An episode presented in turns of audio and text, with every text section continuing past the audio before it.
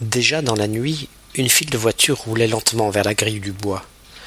En tête, un homme revêtu d'une peau de chèvre, une lanterne à la main, conduisait par la bride le cheval du premier attelage.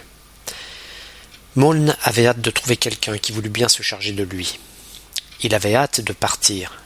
Il appréhendait au fond du cœur de se trouver soudain seul dans le domaine, et que sa supercherie fût découverte. Lorsqu'il arriva devant le bâtiment principal, les conducteurs équilibraient la charge des dernières voitures. On faisait lever tous les voyageurs pour rapprocher ou reculer les sièges, et les jeunes filles enveloppées dans des fichus se levaient avec embarras, les couvertures tombaient à leurs pieds, et l'on voyait les figures inquiètes de celles qui baissaient leur tête du côté des falots.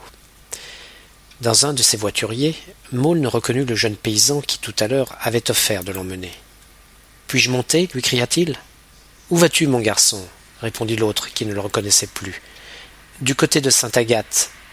Alors, il faut demander une place à Maritain. Et voilà le grand écolier cherchant parmi les voyageurs attardés ce Maritain inconnu. On le lui indiqua parmi les buveurs qui chantaient dans la cuisine. C'est un amusard, lui dit-on. Il sera encore là à trois heures du matin. Maulne songea un instant à la jeune fille inquiète, pleine de fièvre et de chagrin, qui entendrait chanter dans le domaine jusqu'au milieu de la nuit ces paysans avinés. Dans quelle chambre était-elle? Où était sa fenêtre parmi ces bâtiments mystérieux? Mais rien ne servirait à l'écolier de s'attarder. Il fallut partir. Une fois rentré à Sainte-Agathe, tout deviendrait plus clair. Il cesserait d'être un écolier évadé, de nouveau il pourrait songer à la jeune châtelaine. Une à une, les voitures s'en allaient. Les roues grinçaient sur le sable de la grande allée et dans la nuit on les voyait tourner et disparaître, chargés de femmes emmitouflées, d'enfants dans des fichus qui déjà s'endormaient. Une grande carriole encore, un charaban où les femmes étaient serrées épaule contre épaule, passa, laissant Maulne interdit sur le seuil de la demeure. Il n'allait plus rester bientôt qu'une vieille berline que conduisait un paysan en blouse. Vous pouvez monter, répondit-il aux explications d'Augustin. Nous allons dans cette direction. Péniblement, Maulne ouvrit la portière de la vieille guimbarde, dont la vitre trembla et les gonds crièrent. Sur la banquette, dans un coin de la voiture, deux tout petits enfants, un garçon et une fille, dormaient. Ils s'éveillèrent au bruit et au froid, se détendirent, regardèrent vaguement, puis en frissonnant se renfoncèrent dans leur coin et se rendormirent. Déjà la vieille voiture partait, Maulne referma plus doucement la portière et s'installa avec précaution dans l'autre coin. Puis, avidement, s'efforça de distinguer à travers la vitre les lieux qu'il allait quitter et la route où il était venu. Il devina, malgré la nuit, que la voiture traversait la cour et le jardin, passait devant l'escalier de sa chambre, franchissait la grille et sortait du domaine pour entrer dans les bois. Fuyant le long de la vitre, on distinguait vaguement les troncs des vieux sapins. Peut-être rencontrerons-nous Franz de Galais, se disait Maulne, le cœur battant. Brusquement, dans le chemin étroit, la voiture fit un écart pour ne pas heurter un obstacle. C'était, autant qu'on pouvait deviner dans la nuit à ses formes massives, une roulotte arrêtée presque au milieu du chemin et qui avait dû rester là, à proximité de la fête, durant ces derniers jours.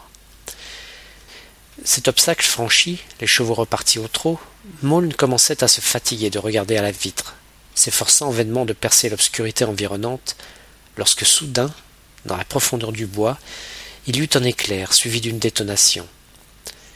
Les chevaux partirent au galop, et Maulne ne sut pas d'abord si le cocher en blouse s'efforçait de les retenir, ou, au contraire, les excitait à fuir. Il voulut ouvrir la portière. Comme la poignée se trouvait à l'extérieur, il essaya vainement de baisser la glace, la secoua. Les enfants réveillés en peur se serraient l'un contre l'autre sans rien dire et tandis qu'il secouait la vitre, le visage collé au carreau, il aperçut grâce à un coude du chemin une forme blanche qui courait. C'était, hagard et affolé, le grand Pierrot de la fête, le bohémien en tenue de mascarade, qui portait dans ses bras un corps humain serré contre sa poitrine. Puis tout disparut. Dans la voiture qui fuyait au grand galop à travers la nuit, les deux enfants s'étaient endormis. Personne à qui parler des événements mystérieux de ces deux jours.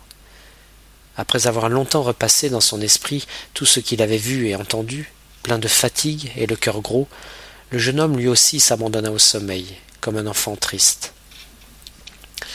Ce n'était pas encore le petit jour, lorsque la voiture s'étant arrêtée sur la route, Moulne fut réveillé par quelqu'un qui cognait à la vitre. Le conducteur ouvrit péniblement la portière et cria, tandis que le vent froid et la nuit glaçaient l'écolier jusqu'aux os. Il va falloir descendre ici, le jour se lève. Nous allons prendre la traverse. Vous êtes tout près de Sainte-Agathe. À demi replié, Maulne obéit, chercha vaguement d'un geste inconscient sa casquette qui avait roulé sous les pieds des deux enfants endormis dans le coin le plus sombre de la voiture. Puis il sortit en se baissant. Allons, au revoir, dit l'homme en remontant sur son siège. Vous n'avez plus que six kilomètres à faire. Tenez, la borne est là, au bord du chemin. Qui ne s'était pas encore arraché de son sommeil, marcha courbé en avant d'un pas lourd jusqu'à la borne et s'y assit, les bras croisés, la tête inclinée, comme pour se rendormir. Ah. Non. cria le voiturier. Il ne faut pas vous endormir là, il fait trop froid. Allons, debout, marchez un peu. Vacillant comme un homme ivre, le grand garçon, les mains dans les poches, les épaules rentrées, s'en alla lentement sur le chemin de Sainte-Agathe. Tandis que, dernier vestige de la fête mystérieuse, la vieille berline quittait le gravier de la route et s'éloignait, cahotant en silence sur l'herbe de la traverse. On ne voyait plus que le chapeau du conducteur, dansant au-dessus des clôtures.